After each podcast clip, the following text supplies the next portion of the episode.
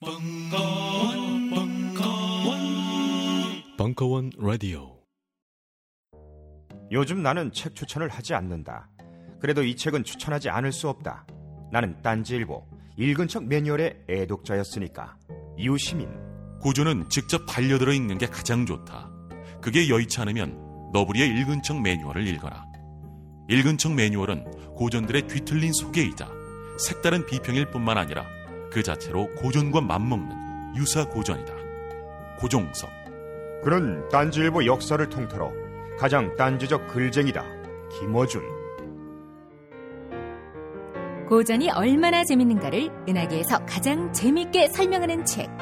딴지 편집장 너브리의 고전문학 읽은 척 매뉴얼. 아직 고전을 모르는 분들께 그리고 이미 고전을 알고 있는 분들께도 강력 추천합니다. 지금 바로 전국 서점에서 만나보세요. 딴지 마켓에서 구입하는 분께는 저자 사인본을 배송해 드립니다.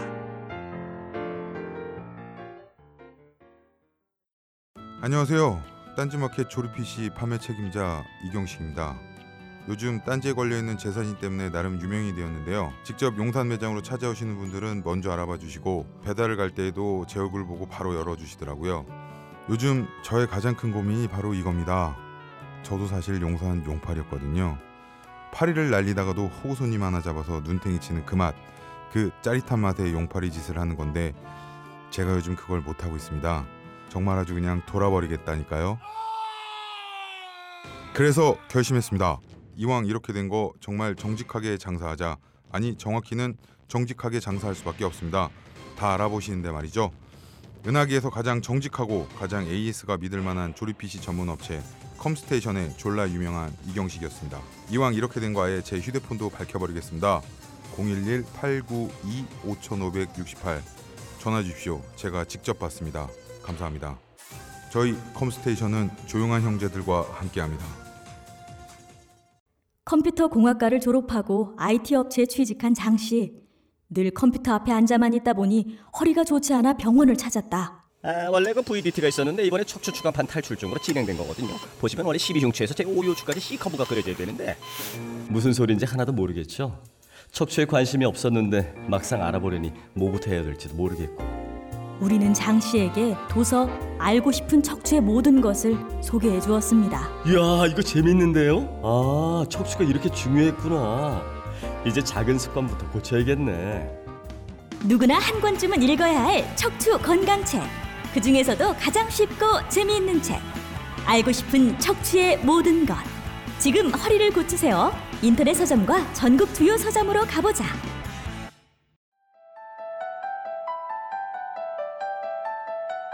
당신 주 법회 매달린 절벽에서 손을 뗄 수 있는가 2부 8월 14일 강연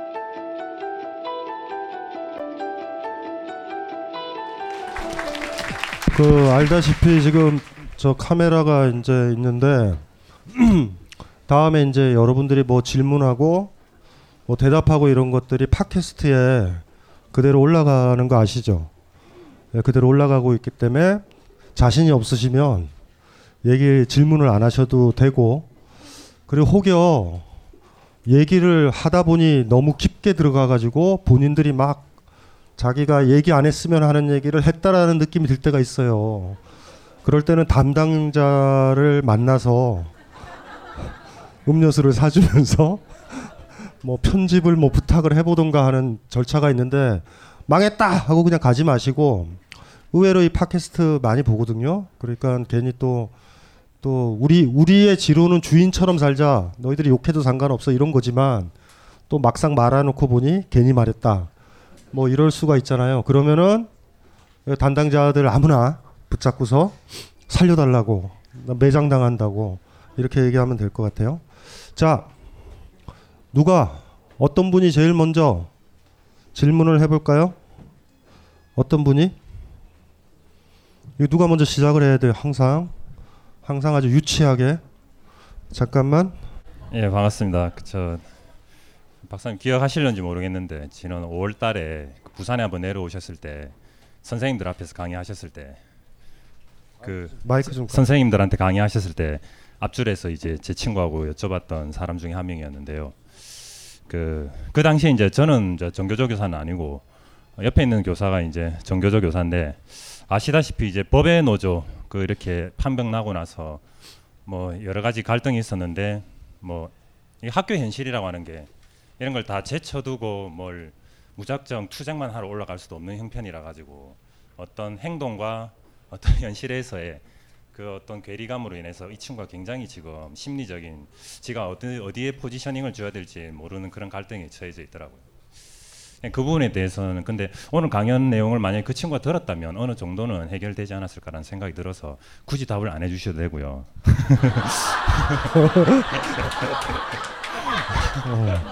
아 친구야 미안하다 이 팟캐스트 들으면 그냥 내 위주로 가야 되기 때문에. 그 혹시 그 당시에 이제 저한테 마이크를 주시고 무슨 말씀을 하셨냐면 욕 한번 해보세요. 기억하시는지 모르겠지만 욕 한번 해보세요 했는데 저는 뭐 그냥 얼버무리면서 욕 같은 건 잘 안 합니다라고 하니까 아 자기 검열이 심하다.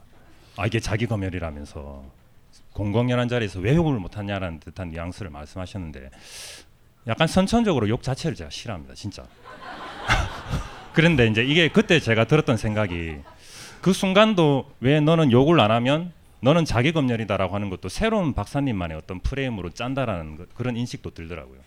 그러니까 그거 자체도 하나의 틀이 될 수도 있는 건 아닌가라는 생각이 들었고요. 그러니까 이런 부분에 대해서는 어떻게 생각하지 궁금하고. 어 잠깐만. 직업이 뭐예요? 기자? 아 학교 선생. 학교 선생님이요? 아 진짜 선생님답다. 막 메모 가지고 예. 거기까지. 아, 하나만 하나만. 예예. 예, 알겠습니다. 예. 예, 그 마이크 좀 좀 잡아 주실래요? 예. 일단은 딱 사람을 봐요. 사람을 봐서 욕을 안 하게 생긴 사람들이 있어요. 한 번도 제대로 안 해본 사람들.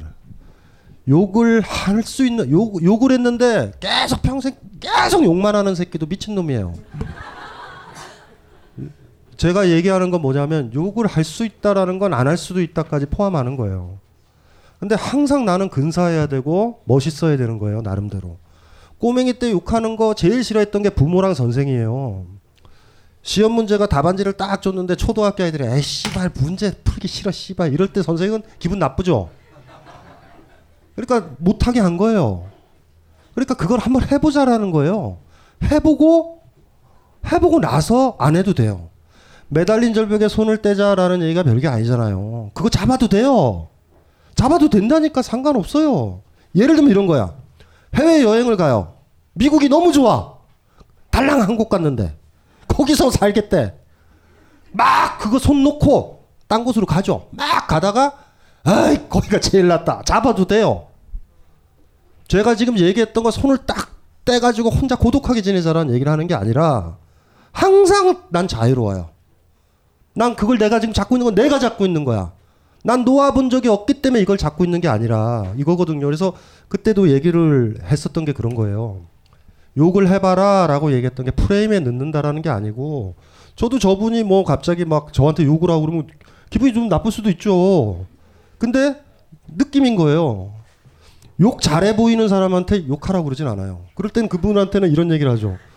좀, 좀 존칭어를 좀 써봐라. 굉장히 힘들어요. 그, 그 사람은. 그러니까 제가 하는 얘기가 그거고 또 하나가 전반적으로 우리는 욕을 안 하면서 살아왔어요. 욕하는 아이들은 나쁜 아이로 지내왔다고요. 그러니까 그, 그 부분에 검열이 있거든요. 그러니까 한번 욕을 해보자라는 거죠. 욕을 한번 해보자라는 거예요. 왜냐하면 욕하면 다 싫어하거든요. 욕하면 싫어해요 주변 사람들이. 친구들도 다 욕하니까 나도 한다와 달라요. 아주 포말한 자리예요. 포말한 자리. 앞에는 뭐 쇼팽 연주도 하고 이럴 때, 아 씨발 연주 가게 해봐야 이러는 거예요. 그 연주자가 줄리어드 나오는 애인데 무슨 말인지 알죠? 제가 지금 얘기하는 것에서 욕을 하자라고 그때 그랬을 때는 그런 거죠.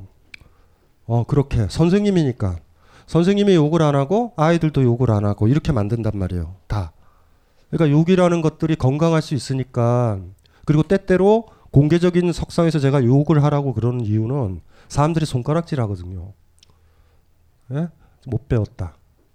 그러면 좋아요. 편해진다니까요. 마음이 편해져요. 나 못 배웠구나. 제가 옛날에도 얘기했잖아요.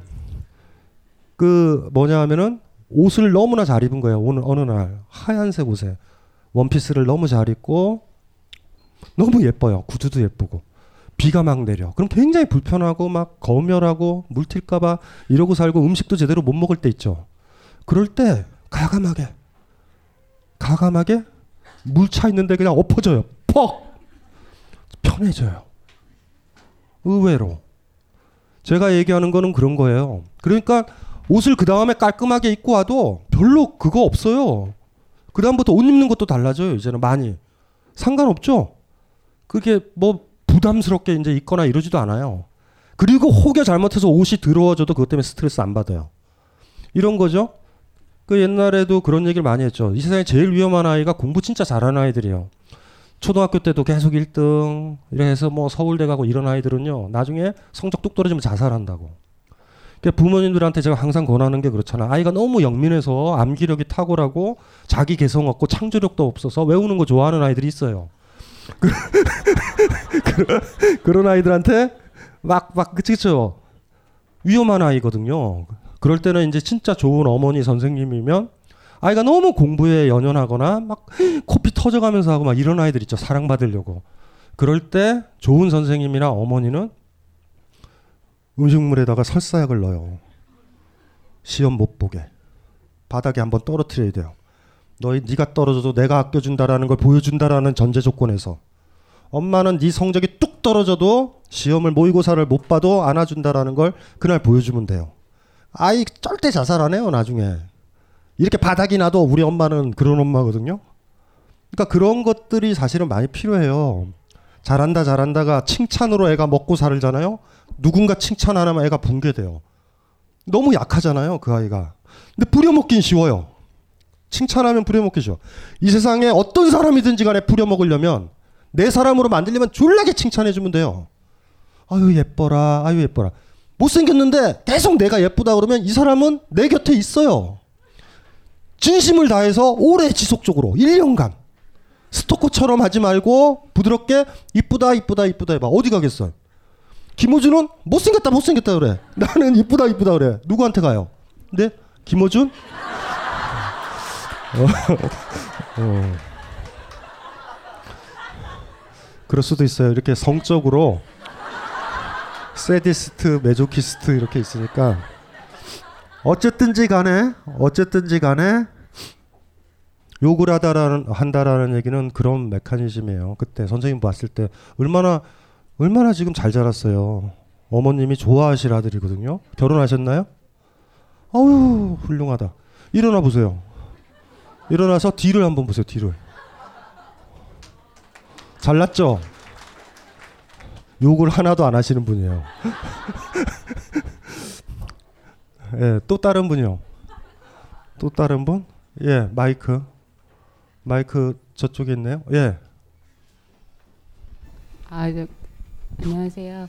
어, 선생님이 이, 이 책에 어, 무문관에 나온 그 문구 중에 수처작주 입처계진이라는 말이 있는데 정확한 뜻은 모르겠는데 제가 이해하기로는 뭐 어느 곳에서건 주인으로 살아야 된다.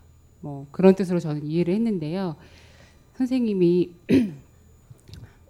이혼하라는 말씀 많이 하시고 직장이 아니다 싶으면 그만둬라 많이 말씀하시고 그렇게 말씀 많이 하시잖아요. 근데 그거랑 이 수처작추 입처계진이랑 어떻게 연결되는 건지 그게 좀 궁금합니다. 그러니까 제가 누르이 제가 얘기를 드릴게요. 철학자의 말은 믿어야 돼요, 그냥. 제가 누누 얘기하지만 진짜로 믿어야 돼요. 그러니까 나는 무식하다, 강신주보다 일단은 자, 그렇게 생각을 하자고요. 제가 비유를 이렇게 드는 거예요. 수, 수처작주 입처계진이란 말은 제가 좋아하는 임재 스님이 한 말인데 이를 수, 이룰 수, 그쵸? 처, 고처, 될 작자, 되다, 주인 주자, 수처 작주, 이르는 곳마다 주인 되면 수처 작주, 입처 계진, 서 있는 거예요. 서 있는 곳, 곳이 다 모두 모두 개자 참진자. 이르는 곳마다 주인이 되면 내 서 있는 곳에 펼쳐지는 모든 것이 참되다라는 거예요. 여행을 가서 여행을 가죠. 미국에 가서 그곳에서 주인이 돼야 되잖아요. 그럼 앞에 풍경이 쫙 펼쳐져요. 그런데 그곳에서 손님으로 가 있으면 집에 가야 돼. 조금 있으면 휴가가 끝나. 이런다던가 무슨 문제가 있어요. 그곳에서 주인이 아닌 거예요. 손님인 거야. 그곳에서. 여행 가는 거랑 출장 가는 게 다르잖아요. 출장 가면 입처개진이 돼요? 내가 어디에 가 있든지 간에 내가 거기서 나 여기가 내 집이에요. 내가 있는 곳이 내 집이야. 여러분들은 집을 팔아야 돼요. 집 때문에 이 일이 복잡해져서 여행을 못 가는 거예요, 대개가. 한참 여행 가다 보면 집에 가스, 공과금도 내야 되지. 이런 생각하잖아요. 깔끔하게 정리해야 되죠. 내가 이르는 곳에서 난 주인이에요. 집이 주인인 사람 있어요, 집이. 심지어 직장이 주인이야. 연락만 하면 돼요, 회사에. 그만 나갈 거라고. 못하죠. 와서 꼭 보고를 해서 허락을 받는다? 사표를 왜 내? 왜 사표를 내요? 안 나가면 그냥 사표인데. 그래서 뭐 또 주더니 사표를 반려하면 받아주세요. 뭘 받아줘요? 안 나가면 되지. 조퇴서를 왜 내? 왜 내요? 내일도 학교 올 거니까. 왜 사표를 내요? 다른 직장 갈 거니까. 그게 무슨 사표예요? 그게 그게 무슨 조퇴서야? 진정한 조퇴가 뭔지 알죠? 그냥 없어지는 거예요, 애가. 없어지면 돼. 근데 왜 조퇴서를 내요? 내일 와야 되거든. 이해되나요? 그러니까 중요한 것이 제가 이혼을 강조하고 이런 것들이 그런 게 아니라 이렇게 생각하시면 돼요. 그 비유는 뭐냐 하면 요건 정확하게 하셔야 돼요. 이거는 많이 들었지만 다시 또 강조를 드리면 태어나서 처음으로 좋은 풍경에 있는 곳에 갔어요. 처음에 집을 떠나서 여행을 갔어. 계곡도 있고 너무 좋은 거예요. 처음 간 사람이요. TV도 안 보고 너무 좋죠 그곳이. 예? 그 그곳에서 살아요? 이게 문제가 심각한 거잖아요. 다른 좋은 곳이 많거든요. 막 돌아다녀야 돼요. 막. 최소 진지하게 10곳 이상은 돌아다녀야 돼요. 10곳. 10곳 정도를 돌아다니면 그 중에 가장 좋은 곳이 하나 나와요. 거기 살면 안 흔들려요, 그 사람은. 딴 곳은 웬만한 데 가봤어. 여기가 나. 남자를 만날 때도 여자를 만날 때도 그렇게 만나야 된다니까요. 진하게 10번 정도 사랑하고 11번째 남자가 좋다 나쁘다를 알 수 있단 말이에요. 첫사랑이랑 결혼했다가 비응신들이에요. 처음에 간 데가 그곳인데 그곳이 좋대. 눈 맞고 살아요, 그래. 그러니까 너무 미성숙한 거예요, 그것들이. 그래서 제가 얘기하는 거 이런 거죠. 제가 이 얘기를 했다 그래서 이혼 안 해도 돼요. 매달린 절벽에 손을 뗀 다음에 이것저것 잡은 다음에 그거 잡을, 잡듯이 그 사람이랑 살아, 살아야 된다니까요. 그러니 이혼의 자리가 이 남자랑 다시 재혼해도 돼요. 대개는 안 해요. 대개는 안 하고 옆에 있는 걸 잡아요. 대개는 놓으면 알아요. 놓으면 알아. 다시는 이 남자 안 잡는다는 거 알아. 못 놓은 사람만이 나는 다시 태어나도 너랑 결혼할 거야 이런 개소리를 해요. 놓아서 놓은 다음에 이걸 잡은 거랑 다르죠. 우리 그렇게 사랑을 안 하니까 헤어지는 거예요. 그래서 제도가 문제가 있는 거 아니에요. 영화도 똑같은 거 아니에요. 영화도 진지하게 10편을 본 사람이 11번째 영화를 봤을 때 평가 내릴 수 있죠. 이 영화 훌륭하다고. 근데 영화를 처음 봤어. 어두운 데서. 어머 너무 좋네. 영과 땡칠이 너무 재밌다. 영과 땡칠이 영원히 본다. 이게 미친 거잖아요. 나머지 것들은 다 그러는데 남녀 관계에 있어서는 그러지 못하는 게 우리나라 실정이라고요. 심각한 문제예요, 그게. 아주 여행 다니면 힘들듯이 사랑하는 거 힘든 거 아는데 그렇게 그 사람이랑 영원히 할 것처럼 사랑하는 게열번 정도 된 다음에 열한 번째 남자쯤 돼서 결정을 하던가 만나보니 세 번째가 제일 나았다. 돌아가서 잡아요. 연락하면 돼요. 나는 너한테 이르려고 이렇게 많이 돌아왔나 봐. 라고서 만나면 되지 그냥. 웬만하면 헤어지지 않아요. 우리가 항상 실패하는 게 그거잖아요. 매번 한 방에 나와 맞는 어떤 거를 가지려고 그래요. 그런 건 존재하지 않는다니까요. 우리가 평가 내렸을 때 제가 철학적으로 그렇죠. 모든 형용사는 다 비교해서 오잖아요. 아름답다라는 얘기를 쓰는 사람 있죠. 아름답네? 백꽃을 본, 본 사람이 백한 번째 아름답다고 하는 거랑 열 번 본 사람이 열한 번째 아름답다고 하는 거에 아름답다의 깊이가 같아요? 완전 다르지. 훌륭하다, 좋은 사람이다, 섹시하다. 자기 애인 섹시하다 그럴 거예요. 더 섹시한 사람 졸라 많아요. 그거를 어떻게 믿어요? 그냥 그렇게 살던가. 그래서 중요한 게 자기 삶을 사랑하면 많은 경험들을 쌓아야 돼요. 근데 우리가 보통 보면 결혼을 판타지고 친구들도 다 하니까 그냥 하잖아요. 한두 명 만나다가 대충 하잖아요. 물론 뭐 여러 가지 기준들은 있겠죠. 얕, 옅으니까 그래요. 옅어서 생기는 문제예요. 그래서 이혼이다라는 얘기는 이혼을 좀 이상하게 들으시면 안 되고 매달린 절벽 같은데 손을 한번 띄는 거예요. 이렇게 한번 띄는 거예요. 그 남자랑 다시 만나야 돼요. 이별이라는 거 이별을 진짜 해봐요. 사귀는 사람 있어요? 우리는 생각했습니다. 실외는 가까운 곳에 있다고. 우리가 파는 것은 음료 몇 잔일지 모르지만 거기에 담겨 있는 것이 정직함이라면 세상은 보다 건강해질 것입니다. 그래서 아낌없이 담았습니다. 평산네이처, 평산네이처 아로니아 친, 친, 친. 지금 딴지마켓에서 구입하십시오. 잠시만 안녕하세요. 저는 바다니 가득의 성재훈입니다. 보통 오뎅, 맛살, 핫바 등 다양한 이름의 어묵을 간식으로 때로는 반찬으로 많이 드시는데요. 그게 대부분 밀가루로 만들어졌고 기름에 튀기기 때문에 칼로리가 높아지더라고요. 그래서 저희는 어육 함량이 높으면서 기름에 튀기지도 않는 맛과 건강을 생각한 그런 어묵 한번 만들어 보고 싶었습니다. 그런데 이렇게 만들다 보니 팔아도 남는 게 없더라고요. 여러분, 저희가 정직하게 만든 어묵을 딴지 마켓에서 계속 판매할 수 있게 많은 관심 부탁드립니다.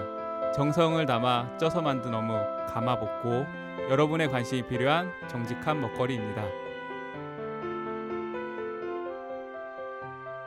잠시만. 우리 이제 어묵 먹어요. 맛있는 가마복고.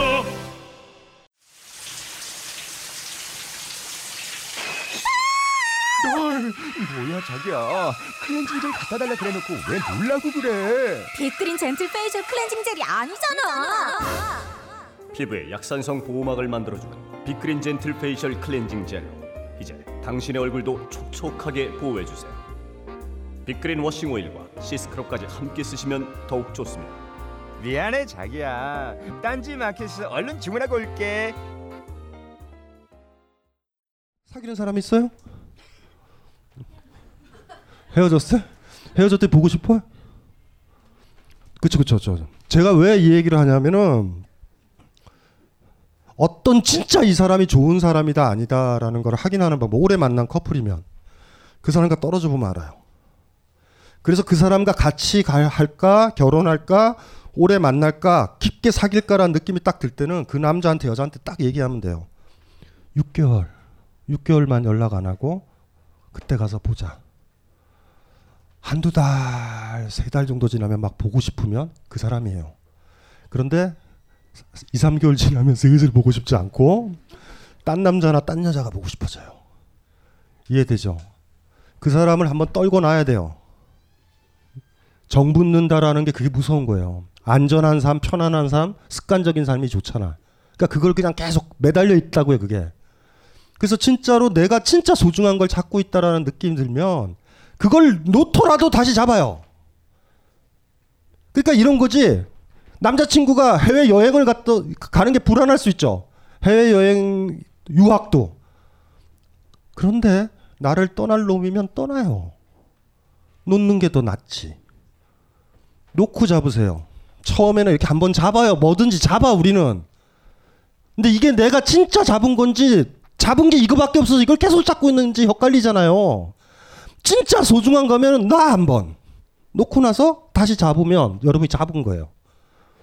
이거를 할 수 있어야 돼요. 이건 이건 소중한 거예요. 그래서 이혼을 하자라는 얘기가 전 국민이 딱 스님이랑 비구니가 되자를 주장하는 게 아니라 절대 그런 주장하는 게 아니에요. 아까도 얘기했잖아요. 붙잡고 계속 있는 아이와 이걸 놓고 바닥에 떨어져서 저거 잡다 저거 잡다 그래도 여기가 제일 좋아라고 잡는 아이는 다른 아이라니까요. 우린 무언가 잡고 살아요.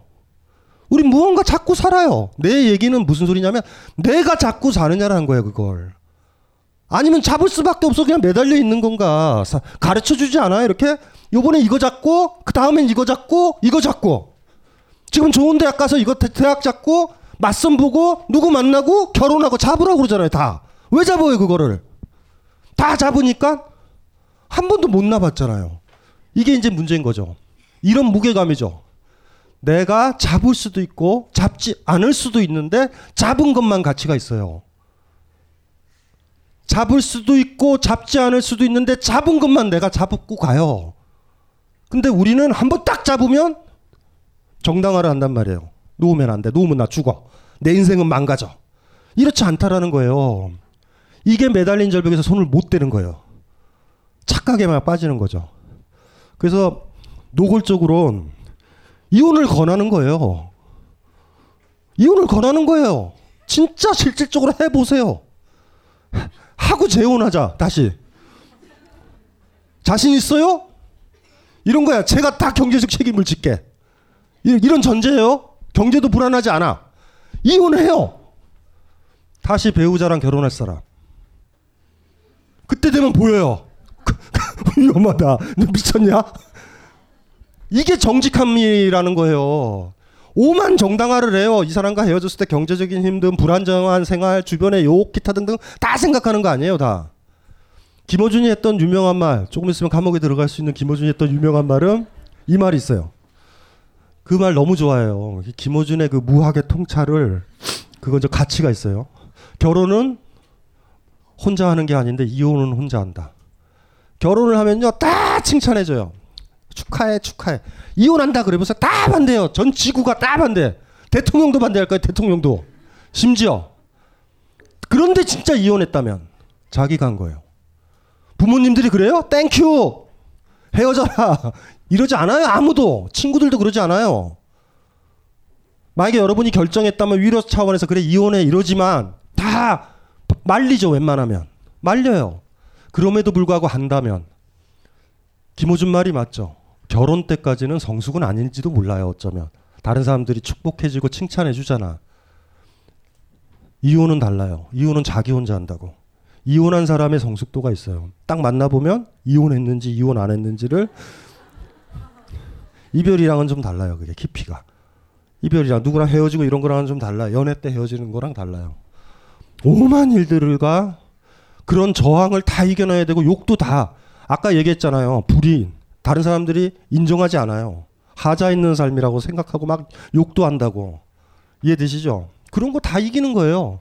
그러니까 머릿속에 이혼을 하겠다 이거와 실질적으로 이혼이라는 절차를 들어가 보면 알아요. 와 내가 참 약하구나. 와, 오만 약한 것들이 밀려 나오죠. 그리고 이혼을 하고 다시 그 남자랑 재혼해도 돼요. 그럴 때 그 두 사람은 다시는 이혼하진 않아요. 중요한 건. 그래서 그거를 일단은 기본적으로 그냥 우리는 단순한 걸 지향하니까 일단 이혼을 하고 이별을 하자고요. 그리고 그렇게 한 상태에서 진짜로 그 사람을 좋아했다면 다시 그 사람을 잡을 거예요. 자신 있어요? 지금 그 사람과 안 만나도 돼요. 정 때문이라든가 기타 등등 안 만나도 돼, 진짜. 그럴 때 지금 여러분들이 만나고 있는 그 사람과 만날 거냐고요. 확인하고 싶지 않죠. 안 만난다니까요. 어떤 사랑하는 사람을 만나서 의지죠. 내가 너를 진짜 사랑하는지 아닌지 습관인지 뭔지 모르겠어. 근데 나는 너를 너무 사랑하는 것 같아. 나는 내 마음을 확인해야 되겠어. 6개월 동안 만나지 말자. 이해되죠? 하실 수 있겠어요? 의지예요. 이거 굉장한 의지거든. 매일 보고 싶은 건데 안 만나는 거야. 놀랍게 한두 달 지나면 슬슬 애 이목구비가 떠오르지 않아요. 이해되죠? 어, 전화번호 바꾸고 그 사이에 막 바꾸고 조치를 하고 이사도 가고 그럴 수도 있어요. 내 자신이. 그러니까 이런 문제들이에요. 그래서 매달린 절벽에 손을 떼는 거는 그 매달린 절벽을 다시 잡아도 돼요. 다른 거를 잡아도 되고. 이제 그런 거니까 오해를 안 했으면 좋겠고 또 다른 분이요. 저 질문은 아니고 부탁인데 그 MBC 해탈 프로젝트에 저를 넣어 주십시오. 네, 그 마이크 내, 내려놔요. 일단은 남자들은 다 뺄 거예요. 생각을 해봐. 중두 남자고 나도 남자인데 이게 뭐 군대 프로젝트에 군대 프로젝트? 그러니까 그림이 안 나오잖아. 잘 생각을 해봐요. 잘 생각을 해봐. 운문사라고 있어요. 우리 청도에 운문사. 운문사는 비구니 스님만 있다고. 제가 운문사를 가면 남자랑 같이 가면 재밌지. 남자 모르는 비구니 스님과 보살의 그 남자의 만남 이런 거 좋잖아. 근데 통도사 다 남자고 나도 남자고 재미 있겠냐고 우리 뭐 족구할 거예요 가서? 그래서 아이고야, 에? 해탈하지 마요. 운문사에 가요, 운문사. 운문사에 가면 비, 운문사가 우리 비구니 사찰이잖아요. 운문사 너무 예쁘다 가면 운문사 진짜 예뻐요. 여성분들은 힘들면 운문사를 가면 너무 편안함을 얻을 거야. 같은 여성이잖아요. 거기 가서 이제 큰 스님 거기 있는 사찰에 그, 그 스님들이 이렇게 앉아가지고 꽃 피는 데 앉아서 스마트폰으로 카톡하고 있는 거 있으면 옆에 앉아서 물론 빨리 숨겨요 이렇게 숨겨요. 그리고 스님들 비구니 스님들이 제일 좋아하는 거는 옷이 같잖아요 승복이 뭘 제일 좋아하냐면 부르디에가 얘기했던 구별짓기 사람은 다른 사람과 구별된 존재이고 개성 있는 존재이고 싶어 하잖아요. 그래서 고등학생들도 치마의 폭을 아주 섬세하게 남자 입장에서 별 크기 차이는 안 나는데 걔네들은 1cm, 2cm로 내가 더 올라갔다. 막 이걸로 비구니 스님들은 핸드폰 고리. 핸드폰 고리 있죠. 핸드폰 고리인데 너무 튀면 또 안 되잖아요. 그러면 경내에 딱 들어가면 경내 매, 매장이 있어요. 매장에서 비싼 비싼 이렇게 작은 염주 같이 생긴 이쁜 거 있어. 그것만 가져가면 비구니 스님이랑 모든 게 해결돼요. 쫙 깔끔하게. 운문사 여성분들은 남자 중들 만나지 말고 운문사 가봐요. 어 저 좀 한가할 때 운문사 가서 이쁜 척은 이제 안 하는 방법 알았죠. 그냥 까 뒤집고 그냥 얘기를 해요. 나 사실 이렇다. 정직한 사람만이 정직한 대답을 들어요. 김수영의 시 표현처럼 포포라는 시에서 나오잖아요. 고든 소리는 고든 소리를 부른다. 여러분들이 가오 잡고 자기 걸 제대로 안 보여주면 그런 얘기밖에 못 듣고 아주 정직하면 정직한 얘기를 듣는 거거든요. 힘들면 운문사에 가요 여성분들은 통도사 가지 말고 외롭고 쓸쓸하면 운문사 통도사 말고 통도사는 진짜 진짜 수행하는 사찰이에요. 우리 같이 이렇게 편안하고 한 게 아니라 완전 나를 세운 스님들 있죠. 붙여대려고. 그 지금도 방송 이렇게 할 때 같이 이렇게 할 수 있는 학인 스님이라 부르는데 수행하는 스님들이 그 뭐예요 그렇게 기와 팔고 이러는 사람들 있죠. 그 사람들은 머리만 깎았지 공무원들이랑 비슷해요. 우리가 보는 사람들은 학인 스님들이 나와야 재밌는데 지금 모르겠어요 지금. 이제 납득이 되죠. 그리고 2박 3일 거기 들어가 있을 건데 우리끼리 뭐 할 건데? 뭐 미팅 프로가 아니에요 우리는 어쨌든 어쨌든 신청은 해 봐요 그리고 제가 결정을 안 하고 그 PD가 MBC PD가 결정을 할 거니까 그 진지하게 하면 돼요 예. 예, 또 다른 분이요 아 이게 마이크를 없애든가 해야지 안녕하세요 예. 그 여기 옆에 옆에 여자친구 네. 어. 아저 그 질문이 그 주인으로 이제 사랑을 하는데 그때 다른 책에서 읽었던 게 이제 할 수 있는 거는 유일하게 할 수 있는 건 계속 손 내미는 거밖에 없다고 얘기를 하셨던 것 같은데요. 근데 이제 노나라 임금 그 비유가 생각이 나서 그런 비극이 일어나지 않고 주인으로서 사랑을 하려면 어떻게 해야 되는지 궁금합니다. 그러니까 저분 얘기는 뭐냐면 우리가 이제 사랑을 할 때 내가 할 수 있는 최선이 있어요? 내가 이렇게 손을 내밀어 온 거잖아요. 이분이 잡잖아요. 이게 땡큐예요. 근데 내가 이분 손을 강제로 잡거나 아니면 이분이 이제 자매야. 총을 딱 겨누고 내 손 잡아 죽여버린다. 안 잡으면 이렇게 해서 잡으면 이 사람이 잡는 건 아니잖아요. 이분이 잡아야 돼 나를. 여기까지 사랑이 유지되는 거예요. 이해되죠? 근데 빼보세요. 끝난 거예요. 내가 이걸 강제로 못해요. 이걸 강제로 못한다고요. 그러니까 저러려면은 이제 힘든 거예요. 굉장히 힘들어요, 많이. 그러니까 이거를 어떻게 버팅기고 내밀느냐. 근데 한 가지 중요한 건 이걸 내밀지 않으면 문제가 심각한 거예요. 방법은 없어요, 그거는. 사랑이라는 것이 사랑이라는 것이 뭐 불교에서도 그렇지만 자리 이탈하는 게 정확하게 사랑의 정의로 이해하자고요. 내가 그를 사랑하니 그가 나를 통해서 자유로워지고 내가 저를 통해서 내가 자유로워져야 돼요. 반면 내가 그와 사랑을 하니 일이 졸라게 많아졌어요. 너무 많아졌어. 복잡해져 의무가. 그 사랑이 아니에요. 자리 이타잖아요. 이로움이라고. 우리가 언제 제일 이로워요? 주인으로 살 때. 자유롭게 살 때. 그래서 아까도 저기 얘기를 했잖아요. 자비. 그쵸? 예. 사랑이라는 것들이 자유로운 사람만이 할 수 있다. 우리는 사랑하려고 그러는 거잖아. 사랑한다라는 건 손 내미는 거예요. 손 내미는 거. 손 내미는데 상대방이 안 잡으면 끝. 잡으면 thank you. 행운인 거예요. 대개는 상대방이 안 잡아요. 그런데도 계속 손 내밀면 스토커가 돼요. 적당한 선에 적당한 선에서 손을 해수를 해야 될 수밖에 없을 때가 있는데 놀라운 건 스토커가 안 되려고 손을 해수를 했더니 상대방이 손을 내밀 수도 있어요. 이것도 또 운이에요. 그런 비극들 많잖아요. 영화 보면 그런 비극들 많이 하잖아요. 그런 비극들이 있어서 그래요. 어린 아이들은 여의봉처럼 내 뜻대로 움직이는 봉우리 그 봉처럼요. 손오공이 들고 쭉 늘어나는 것처럼 내가 사랑하면 모든 사람이 나를 사랑하고 내가 사랑하는 여자는 나를 사랑하고 이렇게 된다면 그게 사랑일까 좀 생각을 해봐야 되죠 많이. 어쨌든 방법은 없어요. 두 사람은 지금 뭐 만난 지 얼마 됐어요? 헤어질 때가 이제 된 거죠. 오래 사귄 커플들이 보면 무슨 일이 벌어지자면 졸라게 지루해져요 삶이.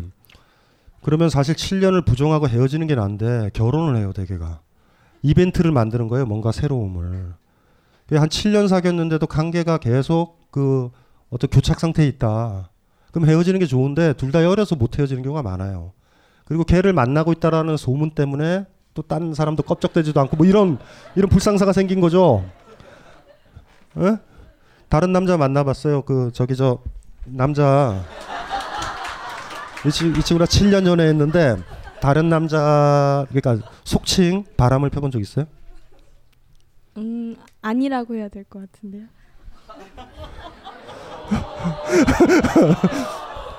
7년 동안 바람을 핀 적 있어요? 없습니다.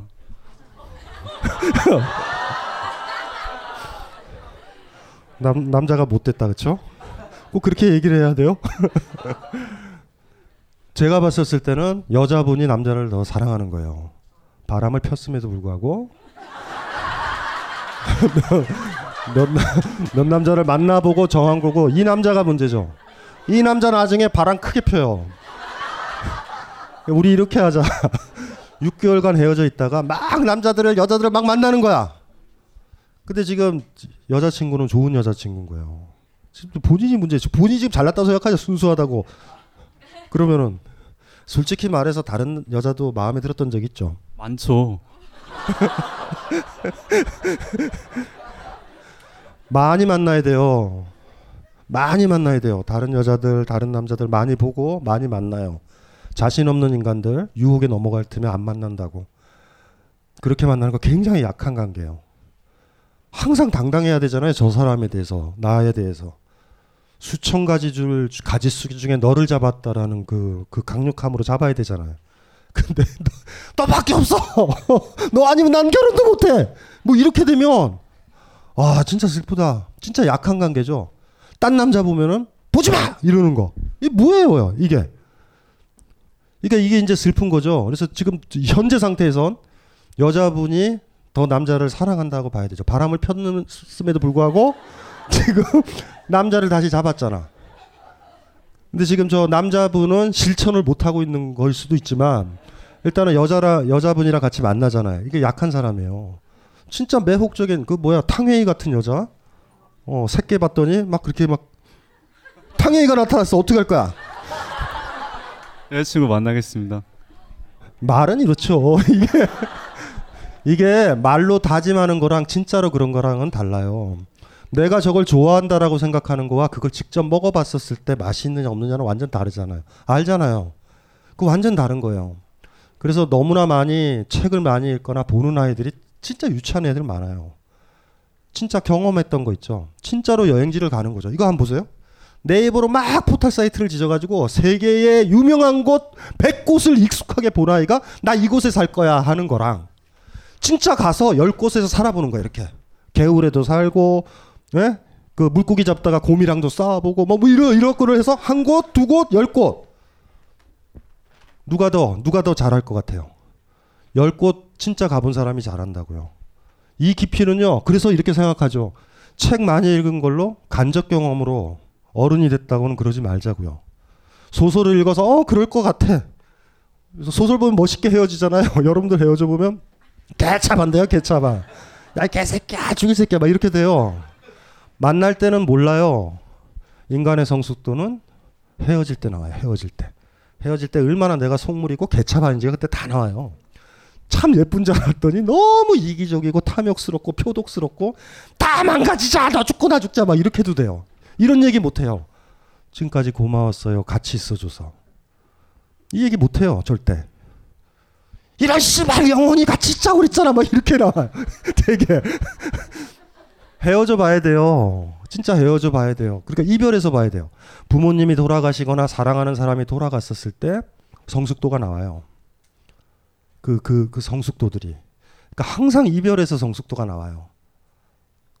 무슨 말인지 아시겠죠? 좋아하는 곳을 떠날 수밖에 없었을 때 성숙도가 나오고, 예? 먹고 싶은 걸 못 먹을 때 성숙도가 나와요. 어린애들은 난리 나잖아요. 아!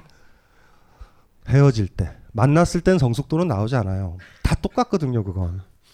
그래서 이제는 몇 번 이별을 해봤다 그랬을 때 예쁘게 헤어지, 요새는 예쁘게 헤어진다 손 들어보세요. 요새는 좀 나는 좀 이쁘다. 난 요새 너무나 아름답고 이쁘게 잘 헤어진다. 지금까지의 없어요? 아직도 끝장을 봐요? 예. 예. 뭐 그거 괜찮아요. 둘이 영원히 같이 있으리라는 생각을 하고 있는 건 아니죠. 모르겠어요. 영원히 같이 할 것 같아요? 아니요, 그건 아닌 것 같습니다.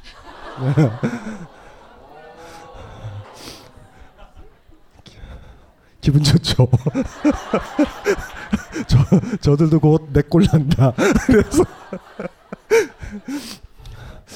또 다른 분 질문이요. 2014년 10월 황승민의 집단 상담소의 새 코너 개인 집중 상담소 집단 WPI 워크숍에서 다룰 수 없었던 섬세하고 디테일한 그대들의 고민 상담을 라디오 팟캐스트 방송을 통해 본격적으로 시작합니다.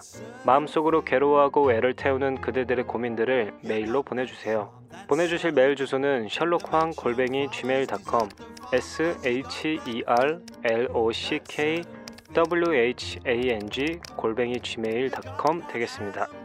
자세한 사항은 홈페이지 광고를 확인하세요. 외로움은 사회 근절 죄악의 응당 포함되어야 한다. 사회 시스템이 다루지 못한 연애 소외 계층의 복지 개선에 역할을 일임하고 있는 벙커원. 열분들의 외로움을 후벼파는 계절을 맞아 또다시 업그레이드한 미팅 시스템을 선보인다. 맥주, 고퀄리티 무한 샐러드바, 최적의 미팅 분위기를 자랑하는 새로운 장소에서 열리는 다섯 번째 버전 벙커원 미팅. 인원은 남녀 36대 36. 9월 28일 일요일 오후 5시 마감되기 전에 서두르시라. 신청은 벙커원 홈페이지에서.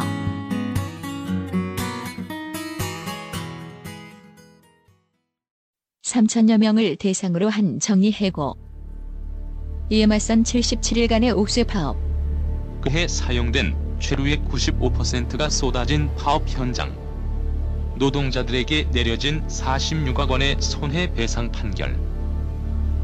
24명의 죽음. 이것은 쌍용 자동차와 관련하여 우리가 알고 있는 수치들. 이 정도면 충분히 아는 것일까? 하지만 3천명이라는 숫자로 퉁쳐진 3천개의 이름은 모두 다른 이야기를 가지고 있다. 그들이 아닌 그의 이야기를 들어봅니다. 정혜윤 PD 특강. 그의 슬픔과 기쁨. 9월 30일 저녁 7시 30분. 자세한 내용은 벙커원 홈페이지 참고.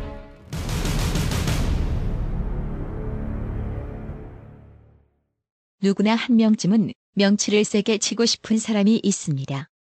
아, 형 어제 술 먹고 지랄한 거 기억나?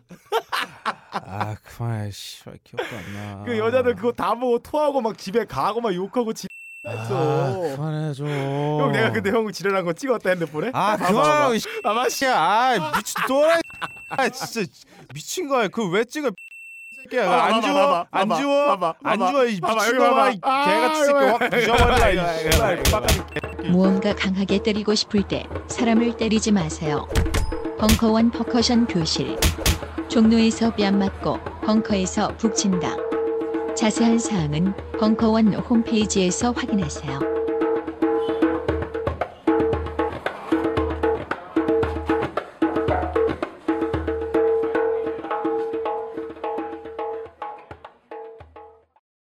각종 사회 비리와 거짓말에 처절한 똥침을 날려온 딴지일보가 마켓을 열었습니다. 기자들이 검증해 믿을 수 있는 상품들을 은하계 최저가로 판매하여 명랑한 소비문화 창달에 이바지할 딴지마켓. 이제 신뢰를 쇼핑하세요. 주소는 마켓.딴지.com. 예, 안녕하세요. 어, 저는 이제 아, 개인적인 질문을 하고 싶은데요. 저는 이제 그 강신주 박사님의 어떤 강연을 들으면서 나름 이제 그 많이 바뀌어진 좀 그렇습니다. 근데 되게 제가 스스로 죄책감 같은 게 많아가지고 좀 그런 걸로 좀 내면적 갈등이 좀 되게 심했던 걸 이제 박사님의 강연을 들으면서 많이 개선됐고 오늘 말씀하신 것처럼 주인된 삶을 살기 위해서 좀 그런 식으로 노력을 하고 있는 와중이고 되게 많이 개선이 됐어요. 그래가지고 지금도 그런 와중인데 요즘에 좀 잘 안 되는 게 한 가지 있습니다. 그러니까 좀 뭐랄까 그 사람을 만나고 좀 창피한 경험을 하면 그 창피한 경험이 어느 날 문득 혼자 있을 때 떠오르면서 혼자서 욕을 해요. 되게 그 창피한 경험이 좀 다시 되살아나는 거죠. 그래서 그 경험을 이제 내- 애써서 이제 나름 생각을 하면서 그게 그렇게 창피한 일이 아니다라는 걸 스스로 확인하는데도 불구하고 다시 그 비슷한 일이 있거나 아니면 좀 다르지만 새롭게 창피한 일이 생기면 다시 시간이 지나서 다시 또 되살아나고 계속 그런 식으로 반복이 되거든요. 누구 누구를 욕한다는 거예요? 본인을? 그 저는 그러니까 욕, 욕한 사람을? 저는 이제 스스로를 욕한다고 생각하는데요. 이렇게 그 되게 즉흥적으로 바로 바로 이렇게 나와요. 그냥 저도 음. 제 자신도 모르게 마, 마치 트라우마처럼. 그러니까 좀 저도 좀 당황스러울 때가 있거든요. 갑자기 대중 그 길가에서 공공장소에서 막 생각을 몰, 골똘히 하다가 갑자기 욕이 나오는 거죠. 그래서 저는 이제 수습을 하려고 하지만 그러니까 좀 그, 그게 좀 잘 안 돼요. 이렇게 조절이.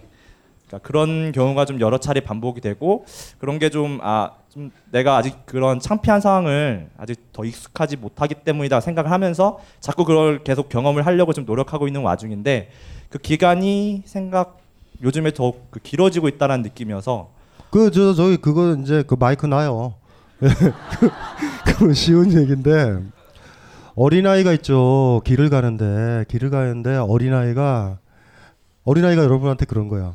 아 머리 나쁘게 생겼다.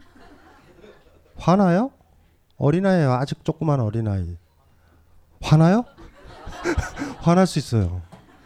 화날 수 있어요. 내가 유치하니까 그래요. 유치하니까. 이게 왜- 제가 뭘 얘기하려고 그런지 아시겠죠? 주인이 아닌 거예요. 그러니까 주인이 아니니까 창피한 거예요. 다 자꾸. 근데 그 가정은 만드는 거예요. 계속. 뭣도 모르고 나에 대해서 뭣도 모르는 어떤 아이가 어, 그 예를 들면 제가 글 쓰잖아요.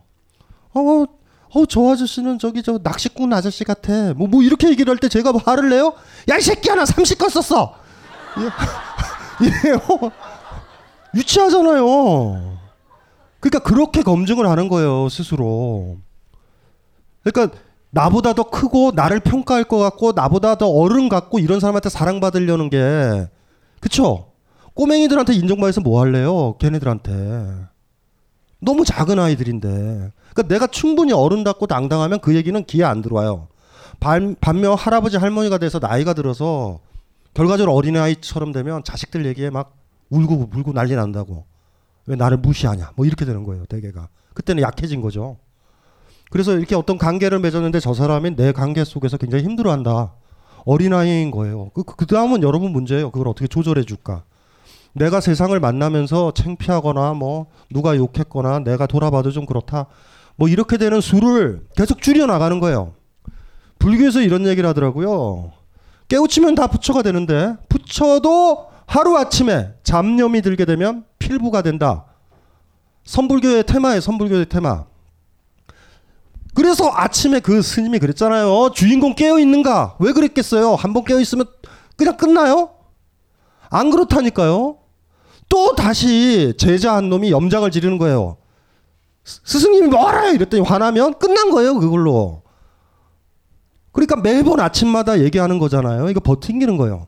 살아있는 동안 완전히 퍼펙트하게 주인이 될까요? 지금 주인이면 돼요. 지금 순간에. 그 다음 순간에 또 주인이려고 노력하는 거고요. 주인이 아니고 어느 날 눈치 볼 때 있어요. 컨디션 안 좋을 때. 그럴 때는 사람들을 만나면 안 되죠. 그냥 집에 가 있어야지. 가만히. 가만히 있자. 그래서 가만히처럼 가만히 있는 거예요. 집에. 그건 방법이에요. 여러분들이 하는. 지금은 만나면 안 돼요. 지금 만나는 사람마다 다 나한테 피해 의식을 만들어 줄 거예요. 그날은. 컨디션 안 좋고 막 이럴 때 있잖아요. 그럴 땐 가급적 안 만나야죠. 왜냐면 기껏 해봤자 남한테 징징거리기밖에 더 하겠어요? 위로받으려고? 아프니? 아프니? 사랑받고 싶으세요? 어, 이건 뭐지? 그러니까 그건 정상적인 거고요. 이제 명료해졌잖아요. 그런 문제가. 그러니까 본인이 지금 싸워야 될 전선이 잡힌 거예요. 조금씩 조금씩 올리자고요. 이렇게 조금씩 조금씩 올려서 과거보다 조금 낮이는 거예요. 이제 그런 식으로 가면 되는 거예요. 예. 그래서 정확하게는 뭐라고 얘기했냐면 나, 남의 인정을 퍼펙트하게 안 받는 게 뭐예요? 시체잖아요. 시체가 되면 내가 뭐 남의 인정에 연연해요. 어머 엉덩이가 섹시하네. 그 얘기 들으면 시체가 발랑 뒤집어서 엉덩이 보, 보여주면 시체가 아니잖아. 그래서 불교에서는요 열반이 주인이 된 건데 유여 열반과 무여 열반으로 나, 나눠요. 유루 열반, 무루 열반 그래요. 유여 남은 게 있는 열반이다. 살아 있는 거예요. 몸뚱아리가 살아 있어요. 남은 게 있어. 그거는 계속 허물어질 수 있어요. 그래서 완전히 숨이 주인으로 살려고 노력해서 숨이 끊어져서 완전히 진짜 열반의 표현 중에 하나가 완전히 이 세상에 죽는 거 있죠. 그러니까 우리는 열반이 돼요. 죽으면 돼. 죽으면 뭐 남의 인정을 왜 받아 내가? 해탈은 된다? 그런데 살아 있었을 때 해탈해야 되잖아요. 유여열반, 무여열반, 유루열반, 무루열반. 루라는 건 셀루자예요. 뭔가 세는 거야. 하자가 있는 거야. 그래서 열반을 시다르타 초기 경전에 보면 두 종류로 나누는 거예요. 내가 퍼펙트하게 주인으로 되어 있지만 몸을 가진 관계로. 몸을 가졌어. 먹을 게 없어. 그럼 눈치 봐야 되잖아. 일 좀 해도 돼요? 밥 좀 주세요. 몸이 있으니까. 그래서 완전한 해탈은 그런 주인 상태를 유지하다가 죽으면 죽음을 예찬하는 건 아니에요. 아니야. 죽음을 예찬한다고 해도 된다. 퍼펙트하게 남 눈치 안 보려면 죽으면 돼요. 뭘 눈치 봐? 사랑도 받을 필요 없고 모욕도 받을 필요 없죠. 모욕했다고 내가 흔들려요? 부동심? 부동심이라는 얘기하는 건 좀 웃기다. 하지만 불교에서 그 얘기를 하는 게 그렇죠. 그래서 스님들은 이런 거죠. 살아 있었을 때 주인이 돼서 계속 주인임을 버팅기다가 죽을 때 편해하세요. 스님들은 죽을 때 편해요. 일반 사람들은 바락바락 살려고 그래요. 죽는 게 왜 편한지 아세요? 이젠 이젠 모든 집착도 없어지는 때가 오는 거야. 그렇다고 자살하자라는 건 아니에요. 지난번에도 얘기를 했던 것 같은데 스님들이 동양 사람들 특히 스님들은 잘 알죠. 스님들은 죽음을 무서워하지 않아요. 스님들은 왜 죽는 게 힘든지 아세요? 몸이 살아 있어서 힘들어요. 대개가 몸이 뭐냐면 몸한테 얘기를 하는 과정이 필요해요. 죽음에 앞두면 몸한테 나 죽는다. 준비해라. 천천히. 스님들이 죽기를 각오하면 어떻게 되냐면 음식을 조금씩 줄여요. 그러면 몸에 활력이 떨어져.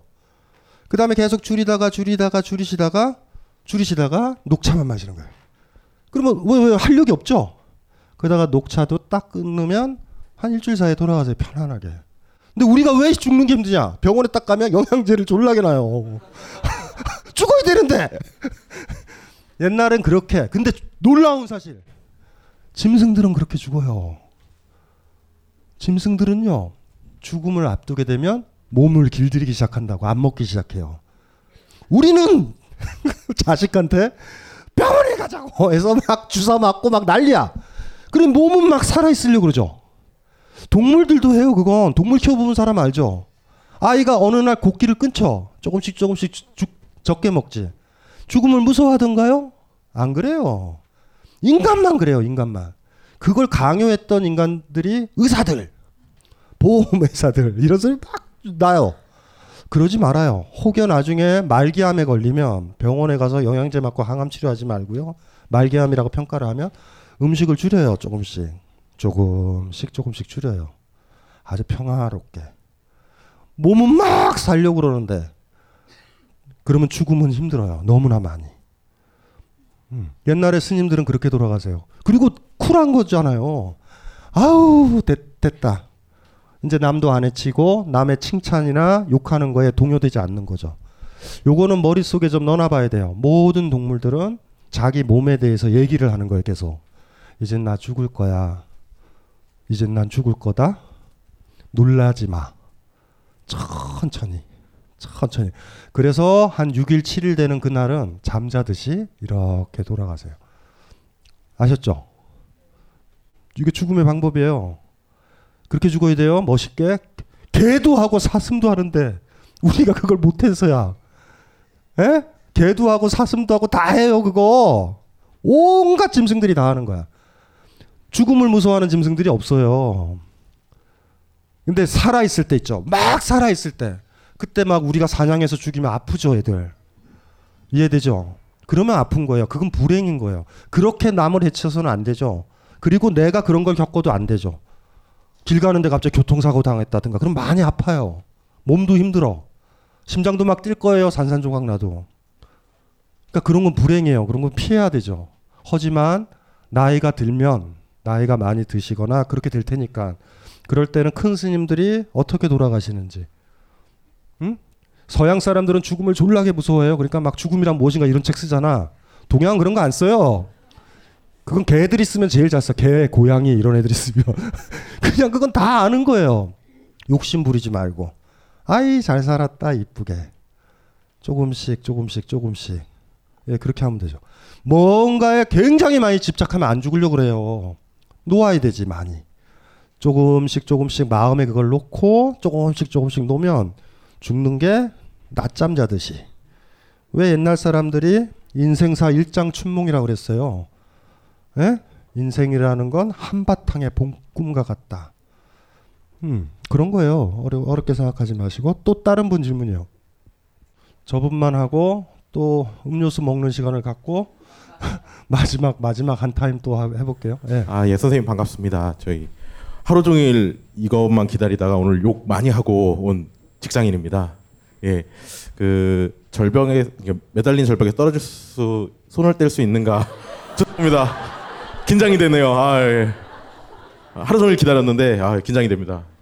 그 항상 인생에서는 이렇게 시기나 때가 참 중요하다고 생각을 하는데 그러면 손을 뗄 때에도 좀 시기, 시기 가 있을 거라고 생각을 하거든요. 지금 즉시 한다 그러면 제가 지금 살고 있는 어떤 인생에서 좀 달라지는 부분이라든지 뭐 두려움을 배제하더라도 변화가 많이 있을 수 있는데 그거를 그냥 다 감수해야 되는 건지 아니면 좀 좋은 시간이 있는 건지 이거에 대해서 좀 음. 예, 여쭤보고 싶습니다. 뭐, 뭐 이것저것 생각을 하게 되면 이제 못, 떼- 뭐 손을 못 놔요. 손을 못 난다고요. 그러니까 아 옛날에 그 아이가 생각난다. 집을 떠나고 싶었던 어떤 여자아이가 있었거든요. 에? 근데 이 아이는 뭐라고 얘기하냐면 어 월세도 좋으니까 집이 좀 마련이 되고 떠나겠대요. 이런 아이는 못 떠나야 되게. 우리가 어떤 데를 떠난다라는 건 항상 이런 식으로 떠나요. 이 세상에 어디를 가도 여기보다 낫다. 이럴 때 우린 거길 떠나요. 매달린 절벽에서 손을 뗀다라는 건 이런 거예요. 떼는 게 좋아. 이런 건데 뗐을 때 오만 불이익이 생각나면 못 손을 못 놔요. 그러니까 어떤 사람이 집을 떠난다라는 건 아무 조건도 없이 그냥 훅 나갈 수 있어요. 이 세상에 이 집보단 나. 이렇게 아버지가 개패듯이 나 패는 이것보다 나요. 제가 얘기했죠. 혁명은 언제 일어나요? 이거보다 나요, 다. 지금 이 삶보다 무조건 나요. 여긴 떠나야 돼. 이럴 때 혁명이 일어나요. 반면 대안이 있느냐라는 둥. 대안이요? 문제다. 이건 굉장히 심각한 문제예요. 제가 얘기했잖아요. 남녀가 사랑을 할 때 그 남자 이 둘이 헤어질 수 있다고. 둘이 헤어질 수 있죠. 헤어져요. 헤어지게 돼 있어. 둘 중에 결혼을 하든 사랑을 하든 한 명이 죽으면 헤어져요. 어쨌든. 그러니까 우리는 보통은 이제 이런 식이죠 항상. 네가 죽을 때까지는 나를 못 떠난다라는 어떤 무서운 스토커의 본능 때문에 그런 건데 죽어서 떠나는 건 인정을 해요 우리는. 어, 뒤졌네? 이러면 헤어질 수밖에 없잖아. 살아서는 내 곁을 못 떠나는 무서움이 있어요 우리는 보통. 보통은 살아 있을 때 떠나서 행복했으면 좋겠다. 이게 정상인데 시체가 될 때 나간다. 제가 왜 이 얘기를 하냐면 두 분이 헤어질 때 이 남자분이 이 여자분이 이 여자분이 다른 남자를 만나요. 만나고 이 남자랑 헤어지는 게 있어. 이해되죠? 놀이기구면 다른 걸로 계속 옮겨 타는 거야. 바닥에는 내려온 적이 없어요. 헤어질 때는 벼랑처럼 헤어져야 돼요. 툭 헤어지는 거야. 놓아버린 거예요, 이 남자를. 이해되죠? 된 다음에 다른 남자, 다른 여자를 만나야 돼요, 이 사람들은. 그럼 잘 만나. 근데 매번 다른 남자가 있을 때만 갈아타요, 이렇게. 싹, 싹, 싹. 한 번도 사랑 못 해요. 그냥 외로운 거야, 심심한 거야. 다른 남자랑 자야 되는 거예요, 밤마다. 몸이 외로운 거예요, 그냥. 이렇게 살 수도 있어요. 그 중요한 게 그런 거죠. 성숙하다라는 거는 사랑이나 헤어짐에도 그래요. 다른 대안이나 이런 게 아니에요. 상대방이 물어볼 때 그럴 수 있죠. 너 다른 남자 생겼니? 라고 물어볼 수 있잖아. 남자친구가 헤어진다 그럴 때. 그럴 때 어머 들켰네. 이렇게 되면 상태가 안 좋은 거예요. 아니야. 그냥 너랑 그만 만날래. 됐어. 그러니까 이런 거죠. 너랑 있으려니 나 혼자 있겠다. 이건 굉장히 많이 달라요. 의외로 달라요. 근데 우리는 대개는 어떤 암암리의 대안들이 있어요. 노골적인 대안을 요구하지 않고 암암리의 대안이 있어. 어, 제 제거에 도 한 내가 지금 세 명 본다? 그 중에 한 명 고르고 갈아타는 거죠. 그건 매달린 절벽에서 한 번도 손을 뗀 적이 없어요. 옮겨 타는 거야. 이거 잡고 있다가 아버지 손 잡고 아버지 목에 끼워 안고 이렇게 어린애처럼. 이해되시나요? 그래서 이런 거죠. 언제 손을 놓느냐? 이 손을 놨었을 때 불이요? 그럼 못 나요. 못 놓는 거예요. 때? 때가 어디 있어요? 때가 어디 있어요? 때는 없어요. 의외로. 그래서 머릿속에서는 납득을 해도 언젠가 손을 놔야지 머릿속에 납득을 해도 놓지는 못해요. 이게 이게 이게 이제 힘든 거죠. 우리 같이 니체 표현을 빌리면 인간적인 너무나 우리는 인간적인 사람이라면 그런 나약함들을 가지고 있을 거예요. 나약함들을. 모르겠어요. 그거를 대안을 찾는다. 모르겠어요. 대안이 있어야 된다. 더 안전한 곳이 있어야 된다. 불이익이 적어야 된다. 모르겠어요. 못 나요. 왜냐하면 그런 곳은 존재하지 않으니까. 돌아보면 존재하지 않아요. 내가 잡고 있는 그것도 엄청 애써서 잡은 거니 그보다 더 편한 어떤 잡을 게 있다? 없을걸요? 그러니 일단은 손을 놓고 다시 그걸 잡아요. 제가 얘기했잖아요. 다시 잡아도 된다고. 다시 잡아도 돼요. 한 가지 중요한 건 그런 거죠. 더 좋은 곳이 있으면 손을 놓다, 놓겠다. 내지는 더 좋지 않더라도 안전을 보장해야 손을 놓겠다. 그런 분들은 못 나요. 머릿속에서는 놓는데 어, 그러니까 실질적으로 못 놓게 돼 있어요. 그건 좀 고민을 좀 해보셔야 돼요. 예. 자, 어, 여기 위에 올라가면은 팥빙수도 있어요. 팥빙수. 그, 그 팥빙수는 김호준이 다 맛을 본 거예요. 그래서 이건 되겠다 이렇게 한 거니까 또 음료수를 먹어서 지금은 이제 중요한 때예요. 그 김호준 영치금 마련. 예, 그러니까 열심히 예, 조금 이따 뵐게요.